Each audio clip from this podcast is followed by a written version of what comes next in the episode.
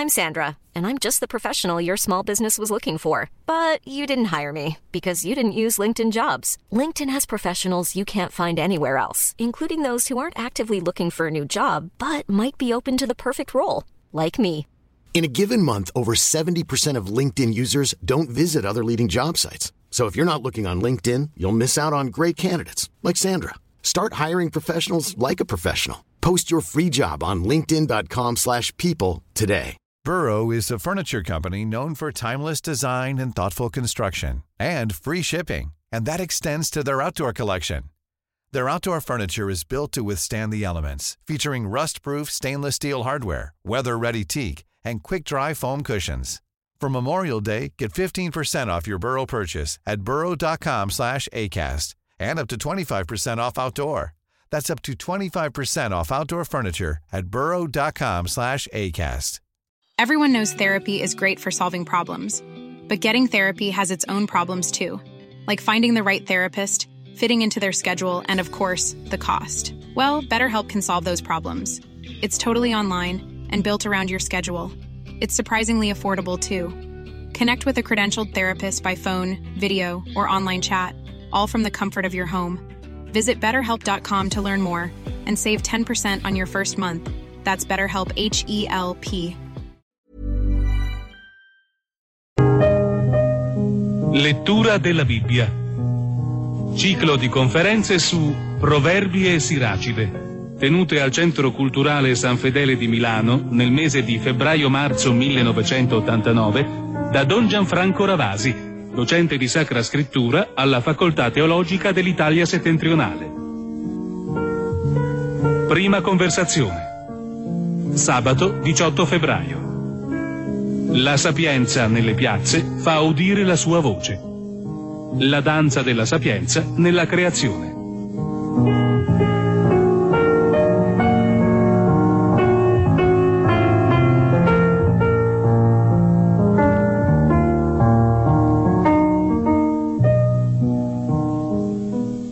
Abbiamo davanti a noi ben due libri da esaminare durante questo ciclo. Si tratta di due libri però che appartengono allo stesso genere, che hanno la stessa qualità, cioè la letteratura sapienziale. È una letteratura nella quale io entro sempre con molto piacere, anche perché, se devo essere sincero, è la letteratura nella quale io sono specialista, nel quale di solito io prevalentemente ho lavorato. Poi ho fatto incursioni anche in tutti gli altri libri, i 73 libri della Bibbia, però il mio orientamento fondamentale di studi, di interesse è nell'interno di questa sequenza di cinque o sette libri che vanno sotto il titolo di Sapienza. Si tratta quindi di un itinerario in cui si vedranno delle tonalità profondamente diverse, delle tonalità molto familiari, e sono quelle che io cercherò così di sollecitare davanti alla vostra attenzione con una certa immediatezza e ci sono invece delle tonalità nascoste, recondite. C'è un vero e proprio arcobaleno sapienziale che è sepolto nell'interno di queste pagine, che è sepolto sotto queste righe, che non sono righe facili. L'opinione popolare immagina che la sapienza, i proverbi, sentendo soltanto questa parola, immagina che spontaneamente si entri subito in un orizzonte nel quale tutti più o meno trovano qualcosa di immediato, di diretto, di spontaneo, e questo è vero. Ma il libro dei proverbi, un po' paradossalmente, è anche un libro molto difficile pieno di segreti, soprattutto proprio in questa pagina che è stata usata dal pittore come simbolo riassuntivo, come sigla riassuntiva.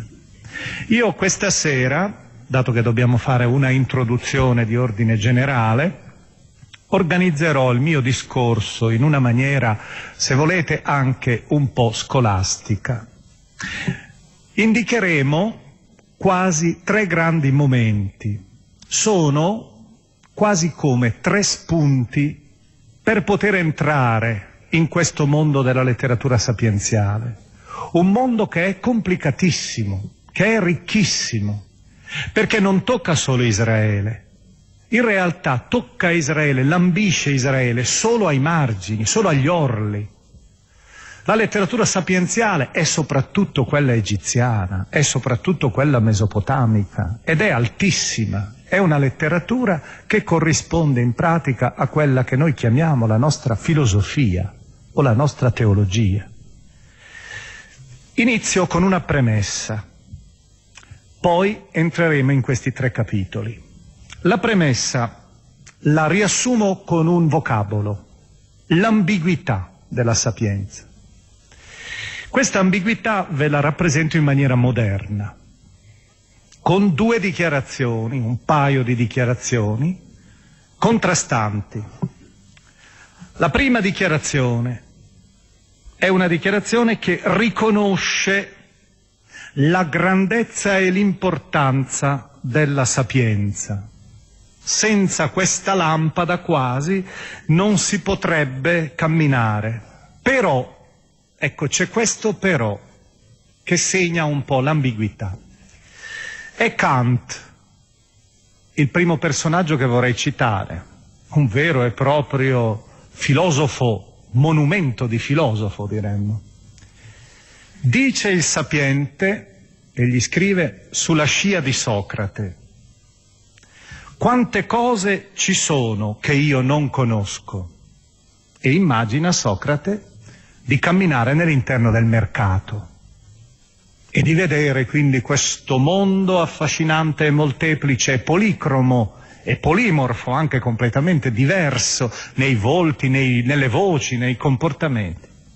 Ma, dice il saggio nel trambusto del mercato, quante cose ci sono di cui io non ho bisogno. Ecco, vedete, la sapienza è anche saper tagliare. Una vera intelligenza, una grande intelligenza è selettiva, altrimenti abbiamo l'erudito. E l'erudito può essere battuto adesso irrimediabilmente, è il terrore degli eruditi, può essere battuto da un calcolatore, da un elaboratore. L'intelligente mai, il genio mai. E diremo anche l'impossibilità della corsa del computer nei confronti del sapiente, corsa folle e inutile. Dall'altra parte un'altra testimonianza, anche qui io ne scelgo un paio che sono quasi identiche. Oscar Wilde. La sapienza o l'esperienza è il nome che ciascuno di noi dà ai propri errori. L'anziano su questo è veramente un emblema, perché egli dice di aver acquisito tanta sapienza soprattutto perché ha fatto tanti errori, se è cosciente, consapevole. Però d'altra parte subito dopo aggiunge, sono però più istruttivi gli errori dei grandi intelletti che non le verità dei piccoli intelletti. Ed è verissimo questo. Tutti i grandi filosofi hanno detto sicuramente delle cose che sono pazzescamente erronee. Eppure il loro pensiero è talmente fecondo da aver condizionato tutta la cultura per secoli. Ecco, la sapienza ha continuamente questa ambiguità, è qualcosa di assolutamente perfetto, ma anche qualcosa di profondamente umano, profondamente caduco. È quell'esperienza che è tante volte un rosario di fallimenti, di errori, che ci impedisce di farne altro, di farli fare ad altre persone. Questa era la premessa, l'ambiguità della sapienza. E ora entriamo nel primo capitolo quello che vorrei appunto chiamare primo capitolo e che definisco anche qui in maniera molto elementare con una parola sola.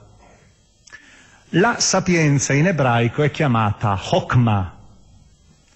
Hakam il sapiente.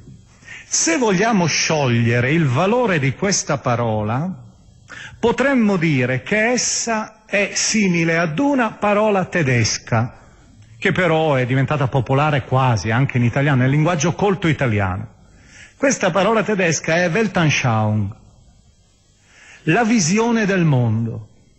Hokmah è la capacità di essere delle persone che entrano su se stessi su se stesse dopo aver percorso un giro di 360 gradi. È in pratica uscire, abbracciare tutto l'altro, minuscolo e maiuscolo, cioè il cosmo e Dio, e rientrare ancora in se stessi, elaborando tutto quello spettro di realtà che si sono viste. Per cui vedete che la Hokmah è veramente una vera e propria filosofia, è una ricerca sul senso di tutto l'essere. E in questo senso possiamo dire che è un vero e proprio pianeta completo, che abbraccia totalmente l'esistere.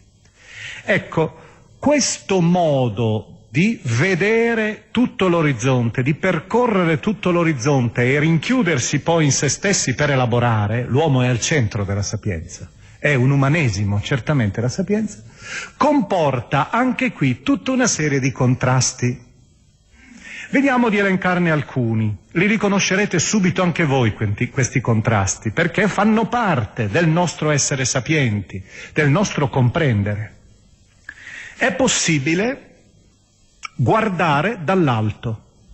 Pensiamo alla filosofia nobile, quella che trova le ragioni ultime, quella che ha una conoscenza sofisticata, che elabora dei sistemi onnicomprensivi. Noi nel libro dei proverbi troviamo questo capitolo ottavo che è una elaborazione globale di tutto il senso dell'essere, dall'alto. Ma c'è anche un'altra strada che potremmo invece definire dal basso, ed è quella più popolare, più folcloristica.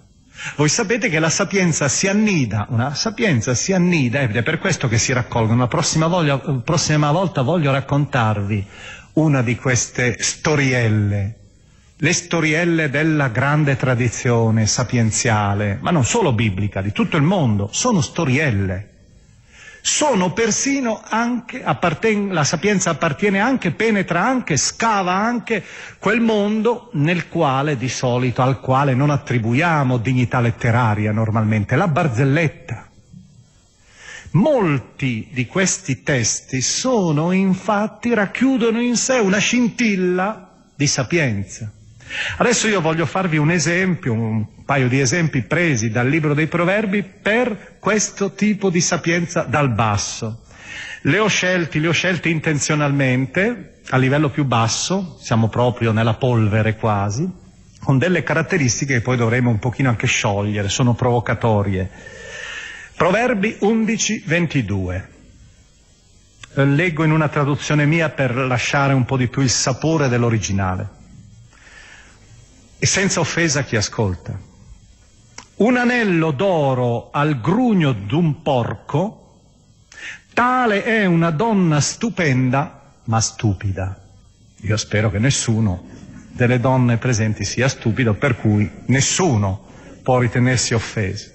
Voi capite che questa è veramente l'espressione caratteristica popolare e noi vedremo che la letteratura sapienziale è continuamente venata di misoginia, di antifemminismo che è la tipica difesa del maschio, che sempre, ha sempre paura della donna, con, questa, con, tutto questo atteggiamento di superiorità, in pratica riconosce che c'è un mistero, allora lo attacca, lo demolisce, lo smitizza e le barzellette oscene sono segno, il più delle volte quando uno vive solo di quel, suo parlare, sono segno di estrema immaturità, di estrema paura nei confronti della sessualità. L'altra espressione, 30-33, l'altro proverbio, ed è ancora una volta la testimonianza di questa incarnazione della parola di Dio che arriva proprio nella polvere. Ironia popolare, ironia di villaggio diremmo quasi.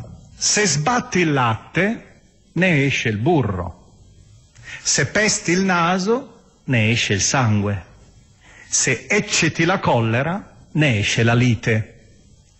E vedete, la, è una banalità tutto sommato, però ha in sé quel colore, è veramente come uno schizzo tracciato, un bozzetto, vivacissimo.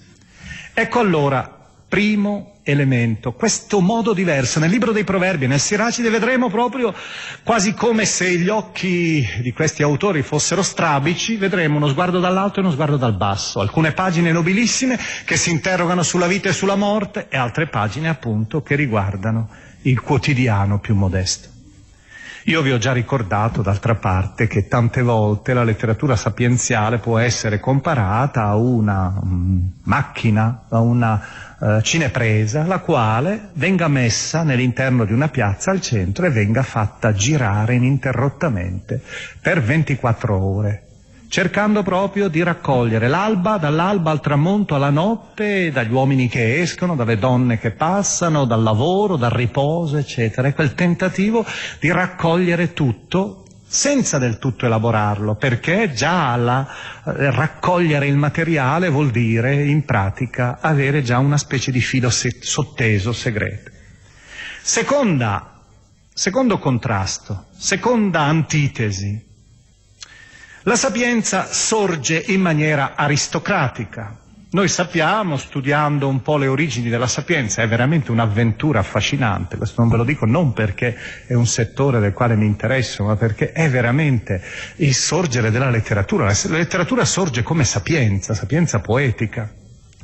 Noi sappiamo che è sorta attorno al 3000 a.C. e sorge però in un ambiente ben particolare, in Egitto e in Mesopotamia nelle scuole di palazzo. La sapienza inizialmente è aristocratica. Nel mondo sumerico abbiamo la cosiddetta Edubba, che è la scuola per formare il principe successore, il delfino di corte, per formare gli alti burocrati dello Stato, per formare i boiardi futuri, i principi, l'alta classe. Pensate che nell'interno del libro dei Proverbi, capitolo primo, versetto 5, quando si parla della sapienza si usa una parola che è di solito tradotta in forme diverse, il dono del consiglio, qui si traduce, ma l'espressione è interessante. In ebraico è tachbulot, i greci hanno tradotto kybernesis, governare, l'arte del governare. Il termine è appunto il termine proprio della politica. E per di più il vocabolo apparentemente sembrerebbe un plurale, perché il plurale femminile in ebraico si fa con la finale ot. In realtà si tratta di un arcaico femminile, un arcaico femminile di origine fenicia in ot, per cui la Bibbia, i proverbi usano un vocabolo remoto per definire la sapienza e questo vocabolo remoto era quello proprio delle scuole di palazzo, dell'arte del governo. Si ha la coscienza che la sapienza è una cosa nobile e si ha anche la coscienza che viene in particolare dall'Egitto. Ecco che cosa scrive Venamon, un sapiente che era emigrato in Fenicia nell'undicesimo secolo, attorno all'anno 1000 a.C., il momento in cui la sapienza entra anche con Salomone in Israele. Ecco che cosa scrive. È dall'Egitto, mia patria, che è uscita la sapienza per raggiungere il paese in cui vivo. C'è l'idea quindi che la sapienza ha come matrice lo splendore dell'Egitto. Pensate che noi possediamo almeno una quindicina di sapienze egiziane, sono dei veri e propri testi completi e ne citeremo alcuni. Ma dall'altra parte anche dobbiamo dire che la sapienza è pure democratica. Perché? Perché di fronte alla grande sapienza di corte si crea lentamente quella sapienza che nasce come da un respiro dal popolo e il popolo contadino ha bisogno di sapere come sono i meccanismi, i cicli della natura per poter lavorare nei campi ed ecco che allora si affida a questi detti che vengono ripetuti e voi sapete che l'arte ha continuato a rappresentare per esempio le stagioni, le stagioni con i lavori del contadino.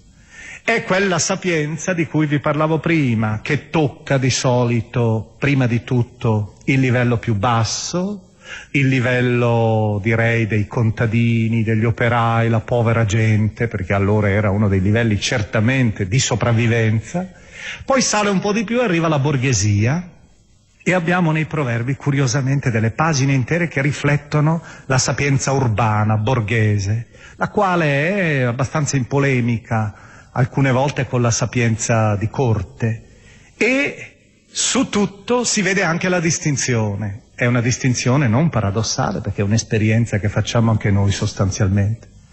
La sapienza aristocratica è quella più progressista. L'intellettuale è certamente più pronto a progettare e andare verso il futuro. Il contadino, il popolo, basso popolo, è invece molto più conservatore. E difatti noi vediamo che i proverbi popolari sono molto più conservatori, preferiscono molto più lo statu quo. Terzo contrasto.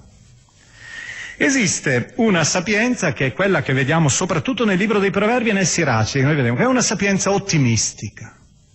È una sapienza che scopre l'armonia, ho detto anche il mondo contadino è conservatore, vede l'armonia della natura, vede l'armonia delle cose, loda Dio per questa armonia.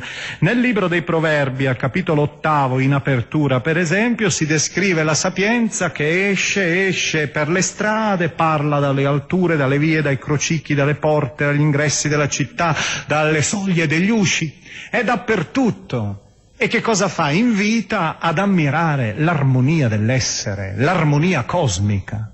C'è la convinzione che siamo in un mondo che è, come dice Pangloss, è il famoso protagonista insieme a Candido del Candido di Voltaire, che noi siamo nel migliore dei mondi possibili.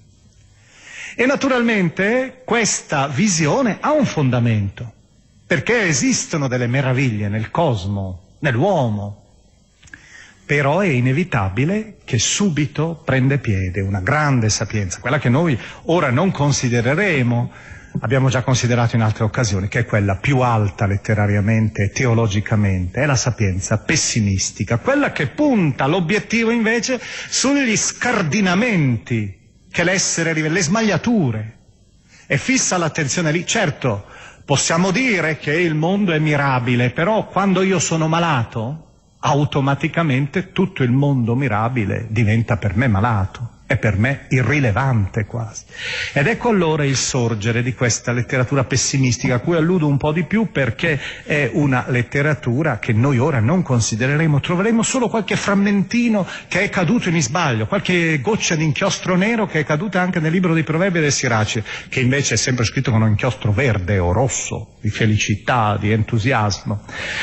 Noi sappiamo che la letteratura orientale su questo è ricchissima. Io ho ricordato tante volte, per esempio, il famoso dialogo di un suicida col suo Ba del 2002 a.C. del mondo egiziano, è la storia, papiro di Berlino 3024, è la storia in 156 linee incomplete di quest'uomo che decide di togliersi la vita perché non mette conto continuare a vivere e la sua conclusione è proprio una conclusione di estrema desolazione, di estrema disperazione, tant'è vero che i tedeschi l'hanno intitolato appunto Lebensmüde, la noia della vita, il tedium vitae, questo libro. Ma anche se andiamo nel mondo dell'altro corno, l'altra parte della mezzaluna fertile, il mondo mesopotamico, incontriamo testimonianze dello stesso genere. Ludlul Bel Nemechi è un testo accadico che vuol dire, con le prime parole, io voglio celebrare il Signore della sapienza. È un testo che all'incirca comprende 500 linee, quindi lungo, composto nel 1500 a.C. Ecco una battuta per rendervi l'idea del come siamo lontani dall'ottimismo che vedremo anche nei proverbi. Il tormentatore, Dio, mi tortura tutto il giorno, nemmeno di notte mi lascia un istante. A forza di torcerli i miei tendini sono strappati, le mie membra sono slogate e gettate in un mucchio. Passo le mie notti nei miei escrementi come un bue, mi rotolo nella mia sporcizia come un montone. E quando anche abbiamo i primi testi teologici di un certo rilievo, vedi la cosiddetta Teodicea babilonese, Teodicea babilonese è un'opera del 1000 a.C., 27 strofe, 297 linee, e il problema principale è cercare di giustificare Dio, Teodicea di fronte al male. Ma cosa hai fatto per metterci davanti un mondo così squallido, così striato dalla miseria, per farci così infelici? E la necessità di mettere insieme Dio e il male. Che vuol dire che si ha questa profonda esperienza che qualcosa non funziona, ma pensate che persino Gilgamesh, il famoso poema di Gilgamesh, è un testo pessimistico, è un testo sapienziale pessimistico, è l'affermazione che, come dice nella decima tavoletta quando il serpente gli ha morsicato l'albero della vita, quel famoso ramoscello di, simile al biancospino, dice, e Gilgamesh sente la voce che gli dice, dove ti affretti? La vita che tu cerchi non l'avrai perché gli dei se la tennero solo per sé, per loro stessi. Il libro biblico, i due libri biblici per eccellenza, i più alti, i più grandi, quelli che sinceramente io devo dire amo di più in assoluto, sono Giobbe e Coelet, due grandissimi testi, supremi. Ebbene, sono due testi di profondo pessimismo e sono insieme, tranquillamente, a Proverbi e a Siraci.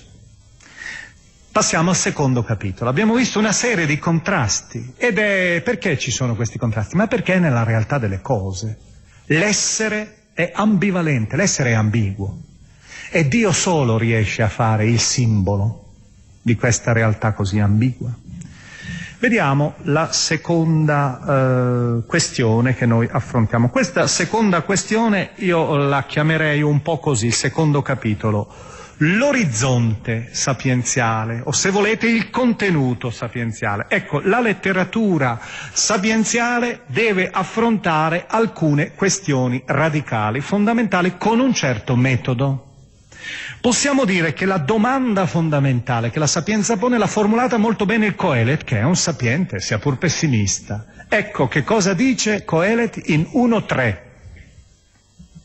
Ma i tron la adam bekol amalo, che tradotto significa quale valore ha per l'uomo tutta la sua fatica, tutto il suo agire. Vedete che la domanda fondamentale è una domanda filosofica, di senso. Che senso ha? E voi sapete che queste sono le domande fondamentali. Basta solo che l'uomo per un istante spenga l'interruttore su tutte le distrazioni che gli impediscono di formulare le domande ultime, basta soltanto che l'uomo smetta per un istante di formulare le domande penultime, che cosa vedremo, che cosa mangeremo, dove andremo, che subito l'uomo autentico, l'uomo cosciente, si trova di fronte a questa radicale domanda che gli serpeggia nella coscienza come una serpe fredda. Che senso ha la vita? Perché la morte? C'è Dio? Che cosa siamo noi in questi spazi immensi? E naturalmente queste domande sono le domande che impauriscono. E la sapienza dà quelle famose doppie risposte. Dio c'è, vivere bello, la morte è un approdo felice o comunque una porta aperta su, e c'è l'altra sapienza che dice Dio sì esiste, dice sempre la letteratura sapienziale, però tace, silenzioso. La vita, la vita è un continuo e tutta tempestata e solo di miserie, è una specie di maledizione, è un male proprio il vivere. Il mondo in cui siamo è un coacervo di contraddizioni. Ecco, vediamo allora, prima di tutto, per rispondere a questa domanda, il metodo, poi i contenuti della risposta. Il metodo. Il metodo io lo rappresento adesso in questa maniera. Immaginate, se potessi avere una lavagna, farei idealmente due finche, due colonne. Su una colonna metterei tutto ciò che di solito la Bibbia usa come metodo per poter rispondere a queste domande, perché queste domande non sono solo della sapienza, sono un po' anche del resto della Bibbia, sia pure espresse in forma diversa. Di solito la Bibbia, per tutto il resto, tranne che per questa regione, la regione sapienziale, parla per esempio di Antico Testamento, Yahweh, il Signore. Voi andate a vedere dei libri sapienziali, sì c'è anche il nome di Yahweh, ma c'è più raramente. Si preferisce piuttosto dire Elohim. E voi sapete che Elohim è il nome col quale si chiama Dio in tutta la mezzaluna fertile. È un termine che tutti conoscono, insomma sarebbe come dire, voi capite che se voi dite Signore e dite Dio, non dite la stessa cosa. Un ateo non potrà mai dire il Signore, anche parlando di Dio, dirà Dio, la divinità con la maiuscola o con la minuscola. Ecco, qui nella stessa maniera abbiamo questo mutamento, non si dice più Yahweh, si dice Dio, Elohim, la divinità, si arriva al paradosso di Coelet, come forse sapete, che usa persino l'articolo a Elohim, il Dio, forse la divinità. Un'espressione abbastanza strana. Ancora, su una colonna, la colonna tradizionale, trovate sempre Israele da tutte le parti. Israele qui, Israele, eh, gli israeliti, i figli di Israele, eccetera. Voi andate nella letteratura sapienziale, Israele quasi scompare. E invece comincia ad entrare in scena un tale che si chiama A-Adam, l'uomo. I personaggi sono personaggi universali, si arriva al punto di andare a prendere per il libro più bello dell'Antico Testamento, dico Giobbe, uno che non è ebreo. Era un uomo di Us, una regione disperso, uno dei figli d'Oriente, qualcosa di esotico, di lontano. La tipizzazione è sempre nell'uomo universale. Proviamo ancora a fare un altro passo in avanti. Voi sentite spesso, così dice Dio. I profeti entrano in scena con la parola di Dio, Neum Yahweh, oracolo del Signore, oracolo di Dio.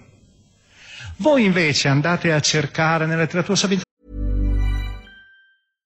Hiring for your small business? If you're not looking for professionals on LinkedIn, you're looking in the wrong place. That's like looking for your car keys in a fish tank. LinkedIn helps you hire professionals you can't find anywhere else, even those who aren't actively searching for a new job but might be open to the perfect role. In a given month, over 70% of LinkedIn users don't even visit other leading job sites. So start looking in the right place. With LinkedIn, you can hire professionals like a professional. Post your free job on linkedin.com slash people today. Everyone knows therapy is great for solving problems, but getting therapy has its own problems too, like finding the right therapist, fitting into their schedule, and of course, the cost. Well, BetterHelp can solve those problems. It's totally online and built around your schedule. It's surprisingly affordable too. Connect with a credentialed therapist by phone, video, or online chat, all from the comfort of your home. Visit betterhelp.com to learn more and save 10% on your first month. That's BetterHelp, H E L P. Rarissimamente trovate qualcosa che è riferito direttamente a Dio. È la ragione dell'uomo che porta in sé l'avallo divino, se volete, però è la ragione dell'uomo che cerca. Non è Dio che me lo rivela, sono io che lo cerco alla luce di Dio, con la mia mente. Per questo che è stato detto che la letteratura sapienziale in un certo senso anche razionalistica, non nel senso illuministico, nostrano, occidentale, ma certamente è il trionfo del capire, della ragione, rispetto invece al credere, al rivelare, all'epifania, alla teofania propria dell'altra letteratura. Ancora, su una fila, la linea, la colonna eh, biblica tradizionale, troviamo la parola storia. È un racconto di una storia. E in questa storia solenne ci sono grandi eventi. Chi non conosce l'Esodo? Chi non conosce la grande conquista della terra? Chi non conosce Davide? Chi non conosce il momento dell'esilio? Sono i grandi eventi. In questi eventi si annida la parola di Dio, ciò che Dio vuole rivelare. Noi prendiamo la sapienza, la storia grande non c'è più. C'è un libro, il libro della sapienza, che parla dell'esodo, ma lo rappresenta come se fosse un esodo escatologico, cioè finale, glorioso, cosmico, per cui la realtà storica ormai evapora. Ciò che è in scena è invece il quotidiano, è l'esistente. I tedeschi distinguono solitamente tra il Sein e il Dasein. L'essere per eccellenza è quello degli altri libri. Qui abbiamo il Dasein, l'essere qui, l'essere là, l'essere modesto, l'esistente. La storia non è più quella dei grandi atti salvifici, è quella della donna che sta lavorando nell'interno della sua casa, è quella delle stagioni, è quella dell'orefice, è quella dell'artigiano, è quella di tutti quei piccolissimi quadretti di cui vi dicevo prima. È cambiata la prospettiva. L'Antico Testamento in moltissime pagine parla dell'alleanza, l'alleanza tra Dio e l'uomo. Ebbene, voi sfogliate tutto il libro dei proverbi per vedere se trovate la parola berit, alleanza. La trovate una sola volta. Ed è usata, sapete per che cosa? Per parlare del matrimonio. Il matrimonio è un contratto, è un'alleanza. Quella parola non interessa più, che era la grande categoria, il grande tema teologico. E un ultimo elemento che vorrei farvi sottolineare di questa diversità di metodo, vedete? Poi faremo la conclusione su questo metodo diverso, è proprio in due testi paralleli. Qual è la differenza tra questi due testi? Dicono la stessa cosa ma c'è una differenza. Io vorrei che la indovinaste da soli. Prendiamo il libro del Deuteronomio, capitolo 25, versetti 13-15. Tu non avrai mai nel tuo sacco due pesi diversi, uno grande e uno piccolo. Terrai un peso completo e giusto. Proverbi 20:10. Doppio peso e doppia misura sono due cose che Dio non ama. Capite la diversità dell'accento?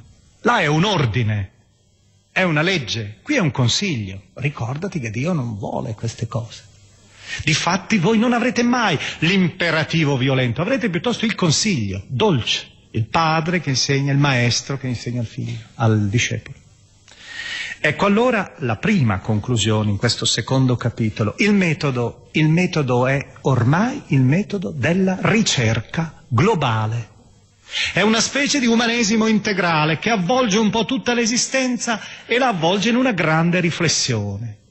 Secondo, il contenuto. Beh, sul contenuto possiamo lavorare con maggior semplicità per ora. La prossima volta cominceremo e diventerà anche certamente molto più divertente vedere questo contenuto. Il contenuto adesso io lo voglio riassumere teoricamente e lo riassumo rimandando ad una visione che è triangolare. Immaginiamo l'uomo che è messo al centro, detto sempre l'uomo, non Dio, prima l'uomo. L'uomo è messo al centro, questo Adam, e da lui cominciano a dipartire come tre raggi. Questi raggi vanno a cadere su tre punti diversi. Lo studio della letteratura sapienziale è individuare non i punti, i poli, ma i, i raggi, le relazioni. È una letteratura, si dice un po' nobilmente, funzionale. È per questo che è anche pratica, perché mi insegna come devo fare a tendere i fili, come devo fare a percorrere queste strade che mi portano a quei poli. Primo polo. Primo polo è Dio, naturalmente. È una sapienza sempre credente, non atea, anche se qualche volta ha delle incrinature, abbiamo detto, pessimistiche.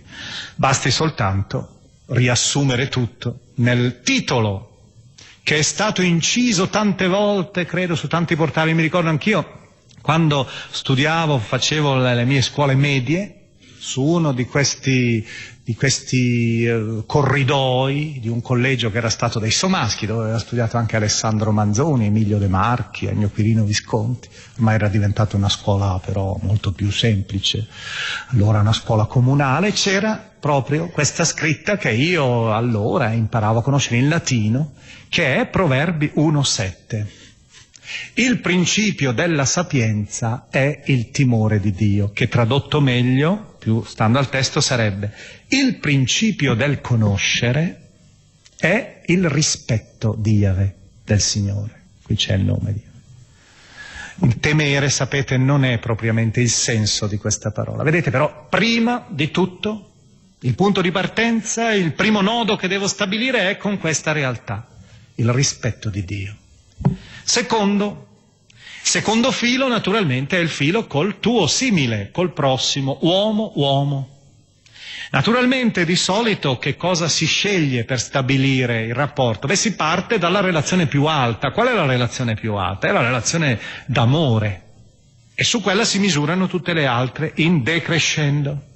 Uomo, donna.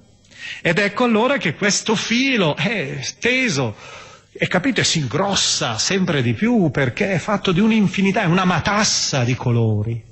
Pensate come io mi rapporto con la donna, in una certa maniera, che è, comprende tutte quelle dimensioni terrificanti anche, quelle dim- dimensioni che ricordavo prima, scandalose, ed ecco allora queste pagine misogine, che sono da smitizzare perché appartengono ad una cultura, ma in un certo senso sono anche da ricordare come un dato di fatto, perché ironizzare sulla donna lo si farà sempre. Ed è espressione di alcuni elementi che sono da decifrare. Certo che qui nella Bibbia restiamo senza respiro quando vediamo questo filo così teso, teso diciamo molto in basso, con una certa vergogna leggiamo Siracide 42-14, ma gli uomini qui ridono invece. È molto meglio la cattiveria di un uomo che la bontà di una donna. Hanno riso anche le donne, però. E si tratta sempre di un modo strano, ma reale, per stabilire il contatto col negativo. È il Siracide che parla così, 42-14. Pensiamo al rapporto con i magistrati, con i politici. Ci sono delle cose bellissime nei libri di divertentissime. Il rapporto col fratello, il rapporto col padre, il rapporto coi figli. Vedremo, ci saranno delle, dei quadretti deliziosi. Terzo filo. Naturalmente noi incontriamo anche un'altra realtà, incespichiamo continuamente. L'uomo biblico non è l'uomo spirituale, platonico. Si incontra continuamente con la materia e con la materia si trova bene.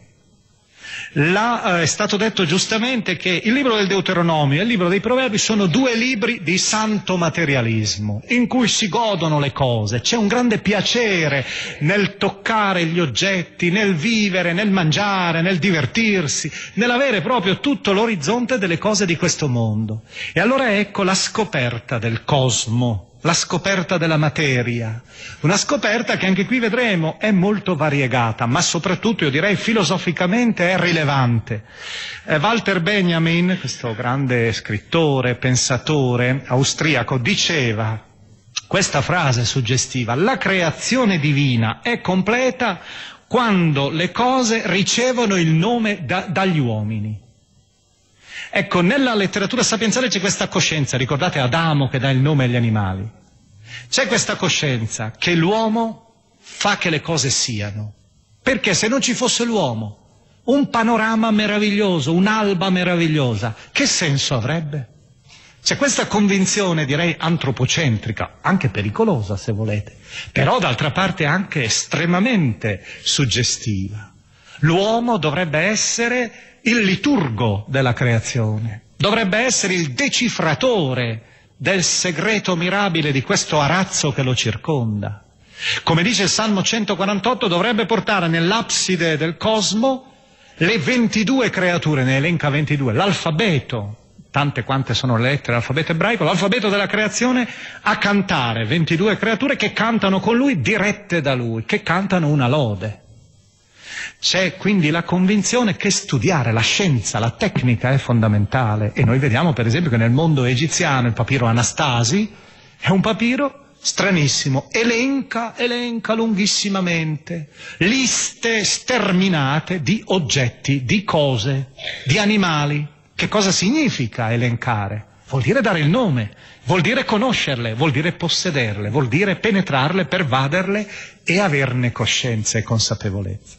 Ecco, passiamo al terzo punto, al terzo capitolo. Abbiamo visto quindi la, l'antitesi insita al sapere, alla sapienza, abbiamo visto l'orizzonte, metodo e contenuti e ora vediamo, l'ultimo lo chiamerei, questo ultimo elemento, lo chiamerei il nodo della sapienza. Questo nodo della sapienza lo esprimiamo con, nodo fondamentale, con un testo, quello che ha dato la provocazione al pittore per il suo manifesto. È una pagina bellissima che eh, purtroppo adesso leggiamo così e sarebbe tutta da commentare, da sciogliere nell'interno soprattutto dell'ebraico, perché proprio qui si rivela l'impotenza della traduzione. L'autore gioca moltissimo e noi ritorneremo su questo tema della necessità fonetica, sonora dell'ascolto, ma anche noi facciamo così, i nostri proverbi non sono in rima normalmente.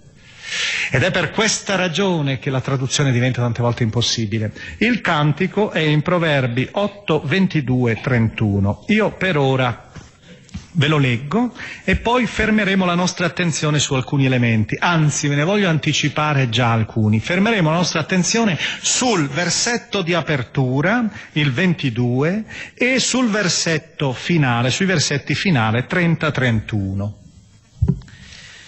Il Signore mi ha creato all'inizio della sua attività, prima di ogni sua opera fin da allora, dice la sapienza che parla in io, è un auto-inno della sapienza.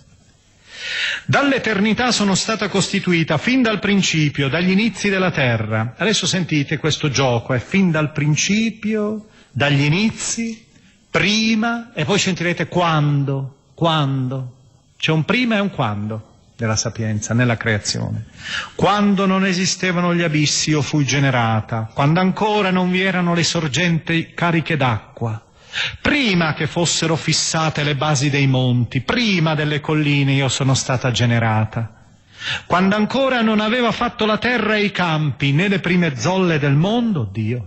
Quando egli fissava i cieli, io ero là quando tracciava un cerchio sull'abisso, quando condensava le nubi in alto, quando fissava le sorgenti dell'abisso, quando stabiliva il mare i suoi limiti, sicché le acque non ne oltrepassassero la spiaggia, quando disponeva le fondamenta della terra, allora, è una lunga frase questa, solenne, allora io ero con lui come architetto ed ero la sua delizia ogni giorno.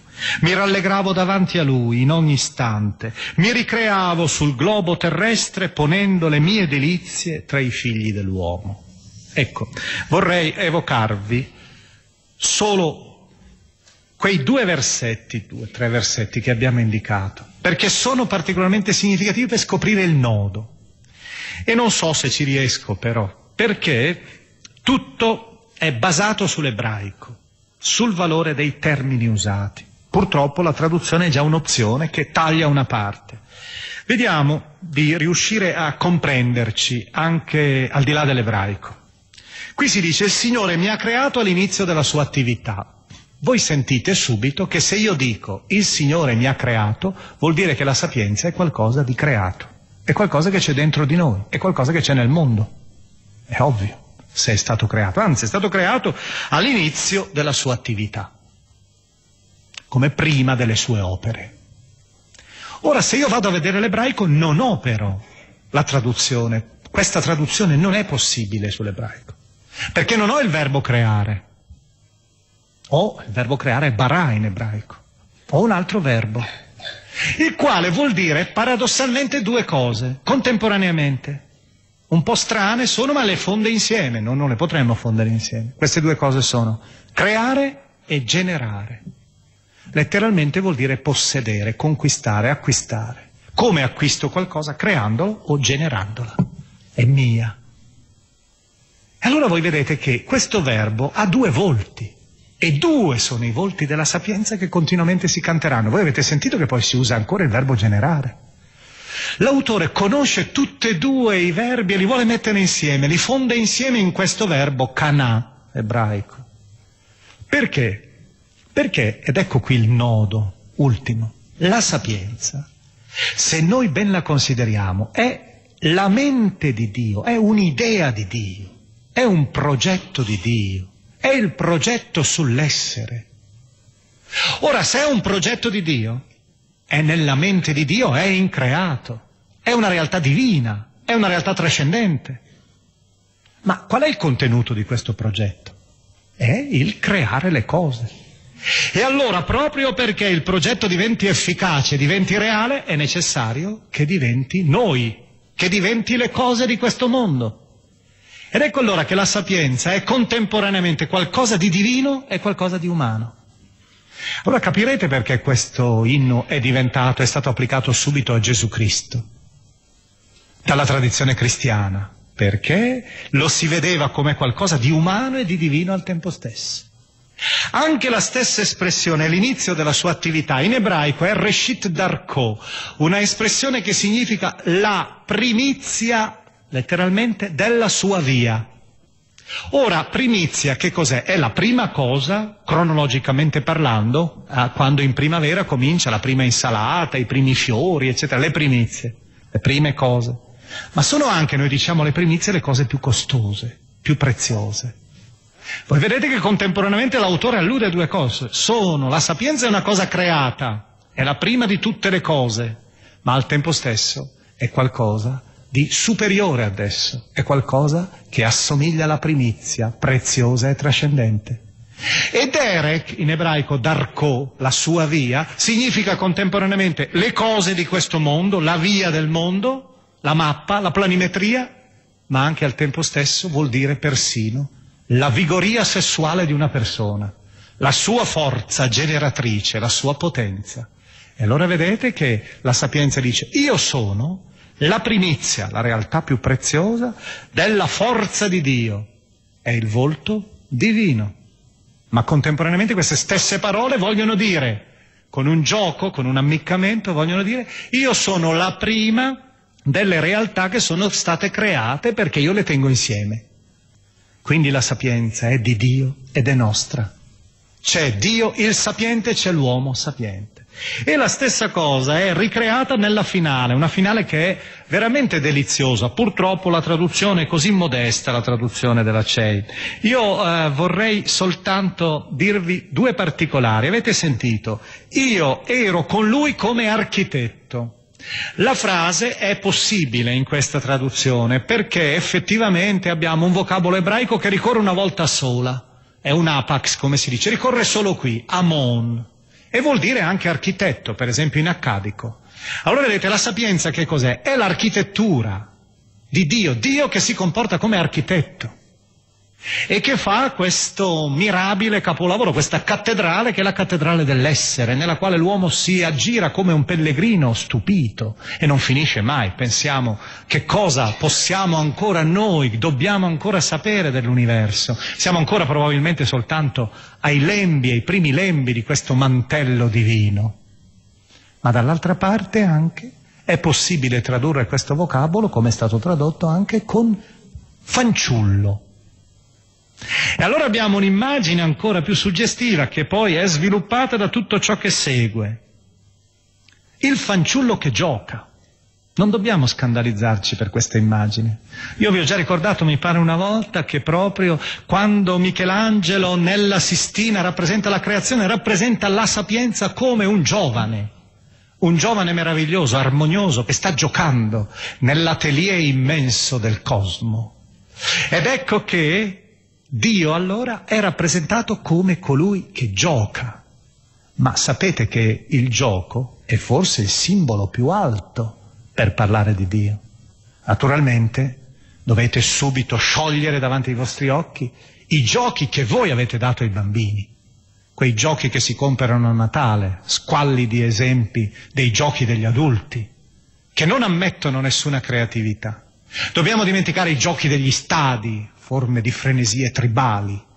Dobbiamo invece cercare il gioco puro. E dove lo troviamo il gioco puro? Nell'artista. Ecco perché il pittore ha voluto rappresentare, secondo me, in maniera felice, la sapienza come una fanciulla che danza.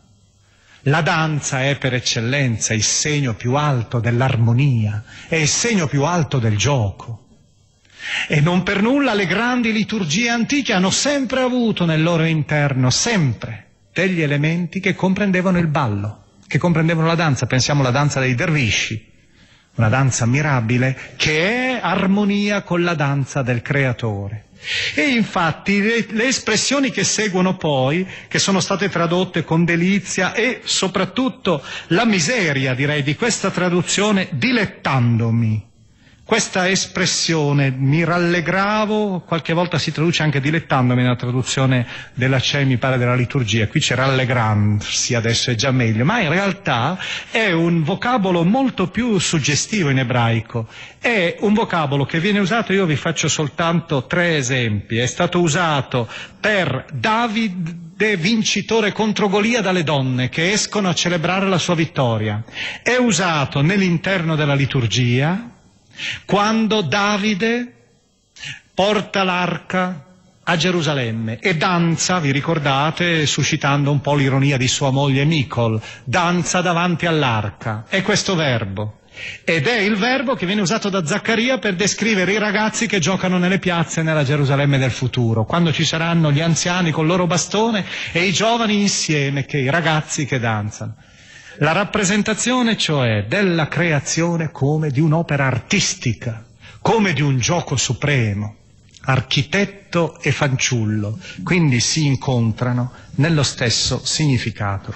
Ed è per questo che allora la teologia, in epoca recente ma anche in passato, ha tentato di esprimere l'atto creativo proprio ricorrendo all'immagine del riso, del gioco, se io voglio parlare di Dio, devo riuscire a capire che cos'è il gioco nella sua purezza suprema, nella sua capacità estrema di creatività.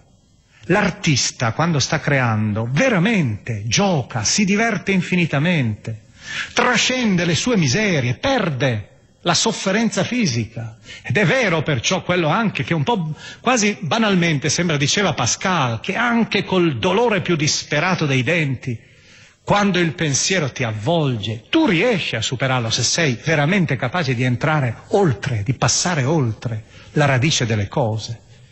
Ed ecco allora questa idea che per esempio un monaco, vi faccio solo un esempio, in un libro intitolato Homo Ludens, scritto dal fratello del celebre teologo Karl Rahner, Ugo Rahner, che era uno studioso di letteratura cristiana, un monaco di San Gallo, Notker, cantava così la Chiesa, Ecce sub vite amena Christe, ludet in pace omnis ecclesia tute in orto, che tradotto significa, ecco, o Cristo, sotto una vite amena, sotto in una vigna meravigliosa, deliziosa, lussureggiante.